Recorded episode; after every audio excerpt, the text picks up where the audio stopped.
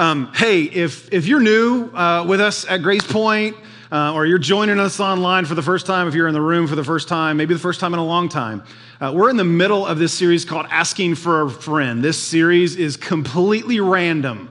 There is no connection between last week and this week or next week. They're all completely random messages. Um, so if you if you have missed those first few parts and you want to, um, you can find those messages on our website gracepointtopeka.org or our YouTube page. Though we put those there for anybody for free forever, uh, if you want to do that, or you can find them on your favorite uh, podcast app if you're having trouble uh, falling asleep at night. Uh, there's plenty of content there to help you fall asleep. Um, but today, um, I want to jump into something. We are, we are not the current events church. In other words, I don't look what's happening in the news and figure out what I'm going to talk about on Sunday. But every now and then, there are cultural issues, there are things that happen in our world that intersect with Scripture. And anytime that I believe Jesus said something about it, I feel like I need to say something about it. So today, uh, we're going to talk about an issue that um, we're probably a little bit more familiar with over the last few years than we have, um, maybe more than any time in, in, our, in our history.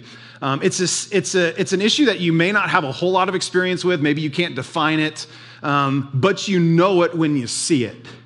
Like it's obvious when you see it. It's called cancel culture or call out culture. All right, it's this, this idea that when, uh, when, when, when something happens in the greater culture, and it means different things to different people, right? It, it, it's, it, it brings to mind different things. Jeff Brody, who's a, a Canadian pastor, calls it a suitcase term, which just basically means that everybody throws a whole bunch of junk into it. Um, depending on um, just, just how you view it, depending on your demographic. Um, it's, it's, it's a suitcase. If you go searching for a definition in the dictionary, you will find a different definition in every dictionary. Okay? Um, and it's not just a suitcase term because it means so many things to so many different people. It's a suitcase term because it brings a lot of baggage with it.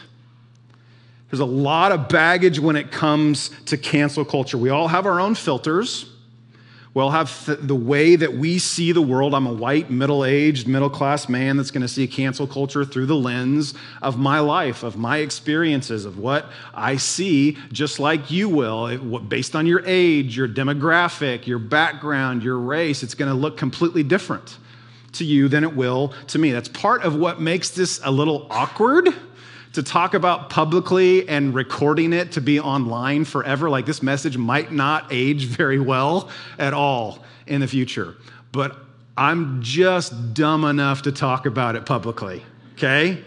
Just, just dumb enough. So I want to talk about this today, and I want to start, as difficult as it is to define, I want to start with what I believe to be the best definition for this that I found this week. I didn't come up with this. This comes from good old dictionary.com. Okay, so here it is. Cancel culture refers to the popular practice of withdrawing support for or canceling public figures and companies after they have done or said something considered objectionable or offensive. So you got again, you might not be able to define it, but you know it when you see it. There's a company, um, there's a celebrity, there's an athlete, somebody in the public eye. Maybe it's a pastor. I don't know. Maybe I'm, maybe I'm about to get canceled. I don't know but there's something that happens in the public eye, and somebody thinks it's wrong morally, it's wrong ethically, it's objectionable. So they rally the troops. It's usually done online. The definition goes on to say cancel culture is generally discussed as being performed on social media in the form of group shaming. Okay, so social media is, is, is today's public square. It's where discourse happens. It's where conversation happens, and cancel culture is mainly online, but we also see it in individuals. You see it in um, families, maybe. You see it in neighborhoods. You see it in schools. Uh, you see it in churches. You see it in, in, in, multiple places. And cancel culture is problematic for a couple reasons. It's awkward for a couple reasons. Because it's a suitcase term, because it means so many things to so many different people, one person might think canceling is speaking truth to injustice, right? Like part of cancel culture is there's something wrong there. There's something that's not true there. Something needs to change there. And so You, you hold somebody accountable for something. And I actually think, I think there's, there's something good about that. That not, not everything about this is wrong. I, I would argue that as, as Christians, we believe that we are made in the image of God. And part of the image of God in us is when we see injustice, we want to speak to that. We want to say that's wrong. That's not true. That's not, that's not bringing about the shalom, the peace, the wholeness of God on this earth. So we want to we want to stand for those who don't have a voice. Want to speak up for those who are disenfranchised. We want to see people, cultures, systems experience shalom, wholeness, completeness of God. That's part of the image of God in us. And speaking truth to injustice is a part of cancel culture. But it can also mean shaming someone by comparing their worst moment to your best. Right?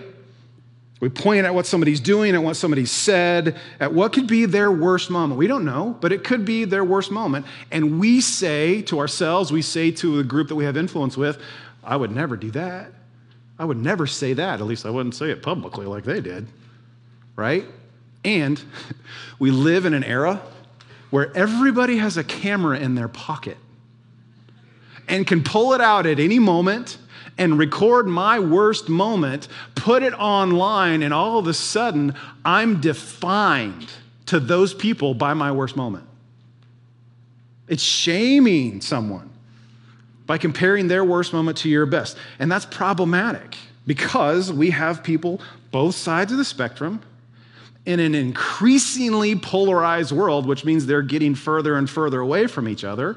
They look at the exact, exact same situation and one person's cancel culture is another person's holding accountable. Which it, it doesn't that kind of help explain some of the tension that we live with in our world?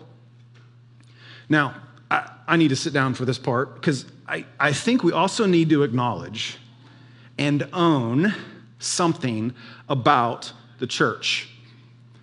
Because it was actually Christians that were some of the earliest to cancel people.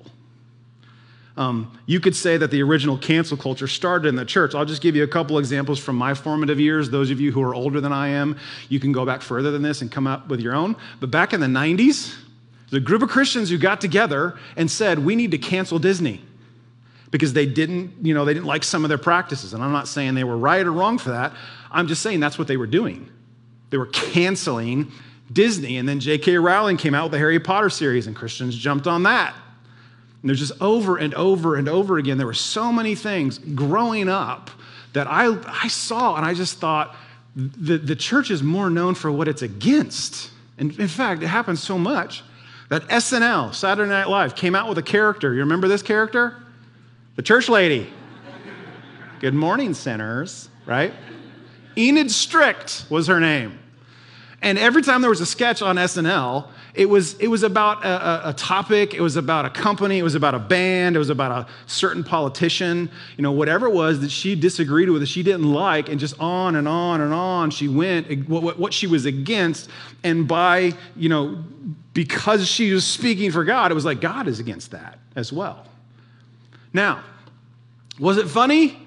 I thought it was funny, but I was also immature and young. It depends on who you are. Should we take our cues from SNL? No, we probably shouldn't. But I, I pointed out just to show that it served like a mirror. It was a mirror. The, the, the, culture was holding up a mirror to the church and saying, Do you see what you look like? You, you, you're, you're, it's a satirical look at the cancel culture that existed within the church. So I just think we need to recognize and admit that the church has spent, Big C Church, an inordinate amount of time trying to hold the world accountable, but hasn't always held itself accountable. Like, it shouldn't surprise us when the world acts worldly.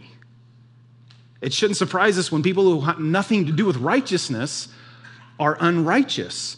But the church is held to a higher standard.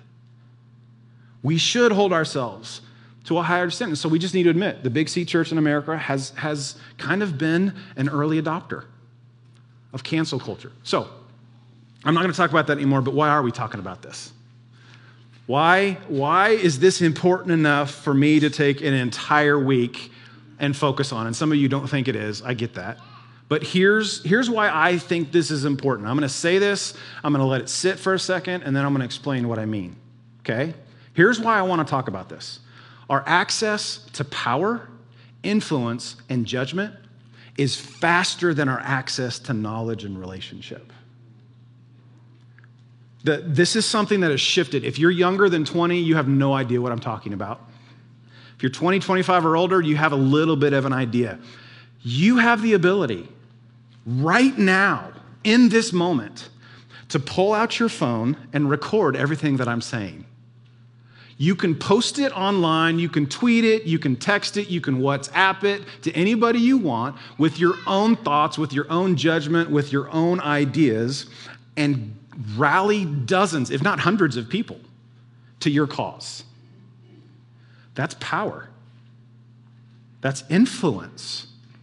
That's judgment. And all of that happens faster than knowledge because it takes time. It takes time to learn the nuances of an issue. Even in the 30 minutes I'm going to talk about this today, I will not cover every nuance of cancel culture. It's impossible. It's absolutely impossible. It takes way more than that to learn the ins and outs of these issues. Knowledge is slow.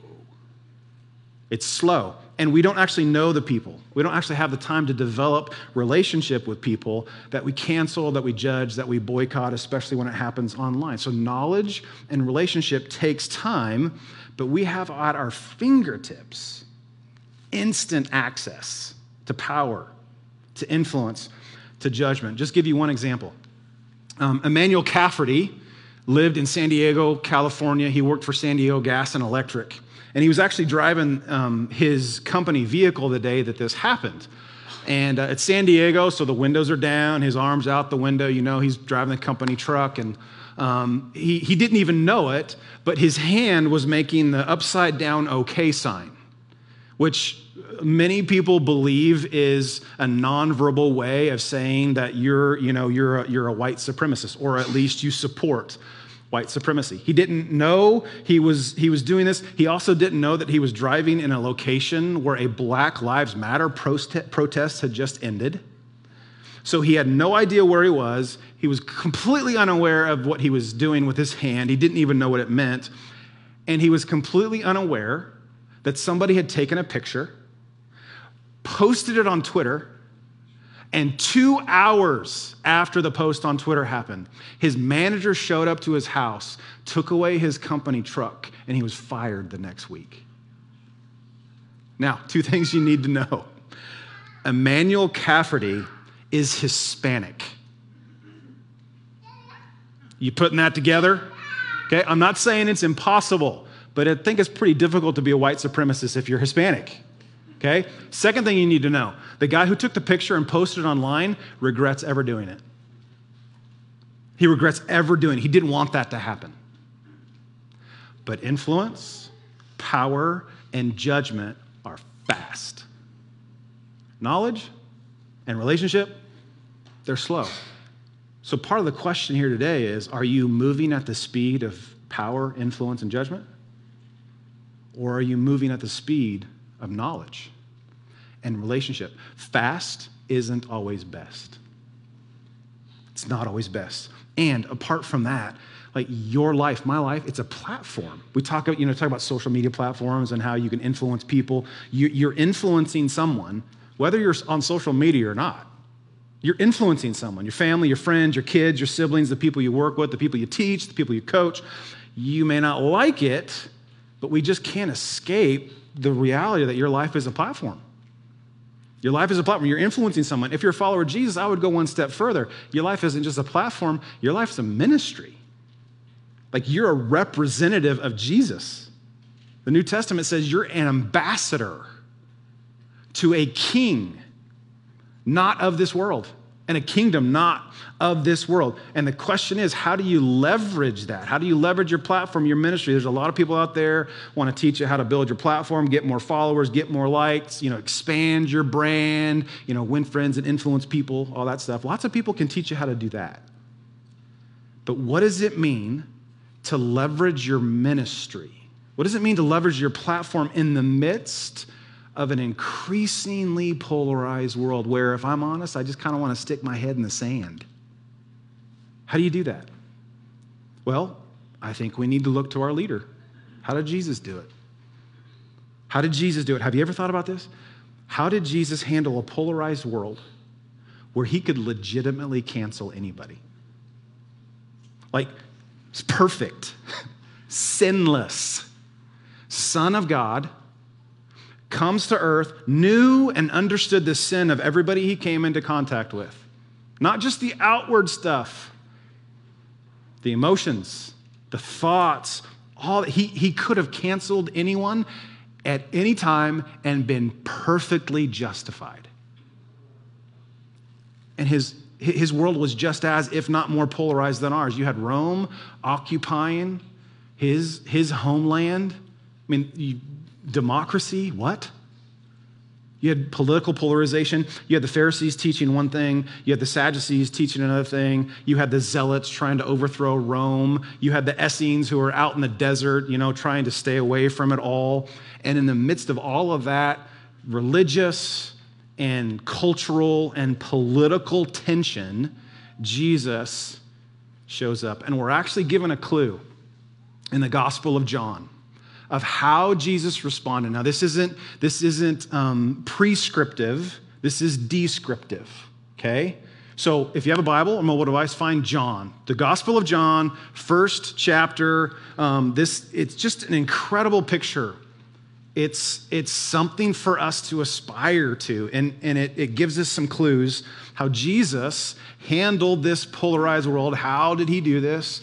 And I think it gives us some clues that we can do it as well. So, John First chapter, starting in verse 9, says this The true light, talking about Jesus, the true light that gives light to everyone was coming into the world. He was in the world, and though the world was made through him, the world did not recognize him. He came to that which was his own, but his own did not receive him. So, did you hear what John said? The, the one who created the world was not recognized by it. Like Jesus was the, the, the Messiah, and the Jews, whose prophets foretold of his coming, didn't receive him. If you don't receive someone, you reject them, right? They canceled Jesus, they crucified him. Not everybody. Not everybody. John goes on to tell us, yet to all who did receive him. To those who believed in his name, he gave the right to become children of God, children born not of natural descent, nor of human decision or a husband's will, but born of God, which means we're all adopted we're all adopted into his family. Here's the part we're going to focus on Christmas in July today. The Word became flesh and made his dwelling among us. Philip Yancey says Jesus was God in a bod. Jesus was God with skin on. We have seen his glory, the glory of the one and only Son who came from the Father. Here it is, full of grace and truth full of grace and truth. That means Jesus wasn't 50% grace and 50% truth. He wasn't 40% grace and 60% truth one day and 60% grace and 40% truth on other days. He was 100% grace, 100% truth all the time, every single day. That's the model. That's the one we say we follow right? So, said this before, I'll say it again. You probably lean one way or another. You got grace people and you got truth people. On their worst days, truth people look at grace people and see them as soft, maybe a little bit weak, right? Like people who don't really stand up for anything, people who don't stand up enough for anything. Grace people on their worst days look at truth people as harsh and direct. They lack emotional intelligence. They think, why do they say what they think all the time? Right? Grace people, truth people. So let's think about this. Let's think about this. You find kind of where you are on the spectrum, or maybe this will help you find where you are on the spectrum. What does it look like to have truth without grace? Truth without grace looks like self righteous. It looks self righteous. I'm, I'm, truth is on my side. You need to bend to me because truth is on my side. I'm going to judge you. I'm not going to judge myself. You know people like this. You've worked with people like this. Maybe you live with people like this. Keep the elbows in today.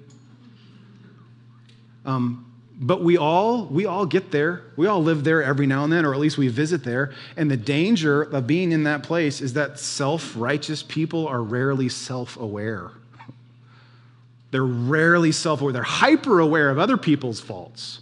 They're hyper aware of what other people are doing but they're not as aware of what they're doing. So truth without grace is self-righteous. It's fearful.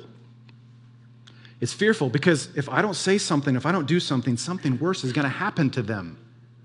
I, I have to speak truth to, to save that person from something where if I don't, who will? It's fearful. Truth without grace is hurtful. It's hurtful in a couple ways. It can be hurtful in tone, it can be hurtful in language, just be cutting or blunt. But it could also be, you know, when people speak truth without grace, that's usually because that's happened to them. That's how my dad treated me. That's how my mom talked to me, and they're just perpetuating that hurt. So you have a bad day at home, you take it out at work. Have a bad day at work, you take it out on your kids. It just perpetuates the hurt. Truth without grace can be hypocritical. There's something hypocritical about giving yourself a lot of grace but refusing to give it to anybody else. Like, like I'm going to call you out, but I'm not going to allow you to call me out. Truth without grace is hypocritical, and truth without grace is p- about power and control. It's about power and control. I don't like what you're doing. I don't like what you're thinking. I, am uncomfortable with what you're doing. I'm uncomfortable with what you're thinking. So I'm going to leverage the power of truth to try and control you, to try and control the narrative, to power up, to control your behavior. It's about power and control. And I, listen, all the truth people are going, yeah, but what about this? What about this? What about, I get it. I'll get to the grace without truth people in a second, but let's just sit here for a minute, okay? The question is are you standing with truth or are you standing with people? Are you for truth or are you for people? If you're all, all truth and no grace, yeah, sure. You're standing for what's right but at the end of the day, you're actually alienating people that Jesus loves. You're alienating. Are, are you making a point? Are you making a difference? Because I see a whole lot of people just trying to make points. And I'll tell you what, you're not making any difference because you're all truth, no grace. It's what you get. Adam Grant wrote a great book called Think Again. The subtitle is The Power of Knowing What You Don't Know. Here's, here's just one quote from his book. We all have blind spots in our knowledge and opinions. Man, I wish everybody in America could read this. We all have blind spots in our knowledge and opinions. The bad news is that we can that can leave us blind to our blindness, which gives us false confidence in our judgment and prevents us from rethinking. Truth without grace, it leaves us blind to our blindness. That's a dangerous place to be. Truth without grace. What about grace without truth? What does grace without truth look like? Well, it actually looks the exact same. Grace without truth is self righteous because I'm not one of those hurtful people. I, I, I, care about people more than those truth people. I'm going to treat them better. That's self righteous. Can creep in. Grace without truth is fearful because I know what I should say, but I'm afraid they won't like it. I'm afraid they won't like me, and I'm not willing to venture into those unknown waters. It's fearful. Grace without truth can be hurtful. I love you. I got grace for you, but not enough to tell you the truth. Grace without truth can be hypocritical. Saying you care about someone, but not enough to tell them the truth, that's hypocritical. And grace without truth is about power and control because I don't know what's going to happen on the other side of speaking truth. I don't know what's going to happen, and I want to control the narrative. I want to control everybody around me by keeping everybody around me happy. So, so grace without truth rarely alienates other people, but it alienates the truth. It isolates the truth. They create a life where, where they stand with everything or everyone, but they don't really stand for anything because the truth doesn't ever actually work itself out in their life. So go back to Jesus. How did he do this? How, how not, not, not grace and truth in balance, but in perfect tension 100% grace, 100% truth at the same time. And it goes back to it's really the question that I want to try and ask today who would Jesus cancel? Who would Jesus cancel? The perfect, sinless Son of God had the right, had the ability, had the truth, had the knowledge to cancel anybody he wanted to, knew everybody's history, what they did, what they thought, how they treated people. Who was Jesus most interested in canceling? And you know the answer, but listen to what Paul has to say about this. This is true of you if you're a follower of Jesus. You were dead. You were dead because of your sins. Because your sinful nature was not yet cut away, it is sin that separates us from God. We were dead in sin, and when that was true, then God made you alive with Christ. See, Christians are not bad people who have been made good, Christians are dead people who've been made alive. Big difference. Big difference. How did he do this? He forgave all our sins. How did he do that? How did he bridge that chasm? He canceled the record of the charges against us and took it away by nailing it to the cross. Church, Jesus could have canceled anyone he wanted, but he chose to cancel sin. He, we deserved to be canceled. We deserve to be ignored, to boycott, to be boycotted, to be judged and thrown out. Jesus chose to cancel our sin instead. He made a way for us to be adopted adopted into God's family. He responded with 100% grace and 100% truth. If you want to know what that looks like, you just look at the cross. The cross is the perfect blend of grace and truth. Jesus sacrificed himself because of the truth of sin. Sin deserves death. That's true. It just is. Like it, don't like it, whatever. It's true. Jesus sacrificed himself because of, of the truth of sin, the reality of sin and he sacrificed himself because of the reality of grace. He decided to give us something good that we didn't deserve. Grace, truth. What does 100% grace, 100% truth look like in our lives? Let me give it my best shot. Grace with truth looks like accountability. It looks like accountability. Jesus knew sin had to be punished. He had the integrity to say sin has to be punished. It creates a debt that must be paid, and I'm willing to pay it grace, with truth, looks like conversations and relationships where we hold each other accountable to truth and we also open ourselves up to be held accountable to truth. Accountability, integrity. It looks like forgiveness. That's what Jesus did on the cross. He forgave. That's what it looks like for you and me to live in relationship with sinful, imperfect people. I'm sorry. I know I heard you and I forgive you. I'm sorry. I know I heard you, and I forgive you. It looks like forgiveness. Grace with truth lived out in our lives. It looks like redemption. Can you redeem anybody? No. The answer is no. that was right on the T. No, you can't. But can you give someone a second chance? Yes. He's the God of second chances. And if he's given us a second chance, we, that's the platform we should stand on. If God gives us a second chance, why wouldn't we? If God gives us the opportunity for, for redemption, why wouldn't we do the same? For others, relationally. Redemption and grace with truth is confidence in Jesus. I don't need to control other people. I don't need to control outcomes.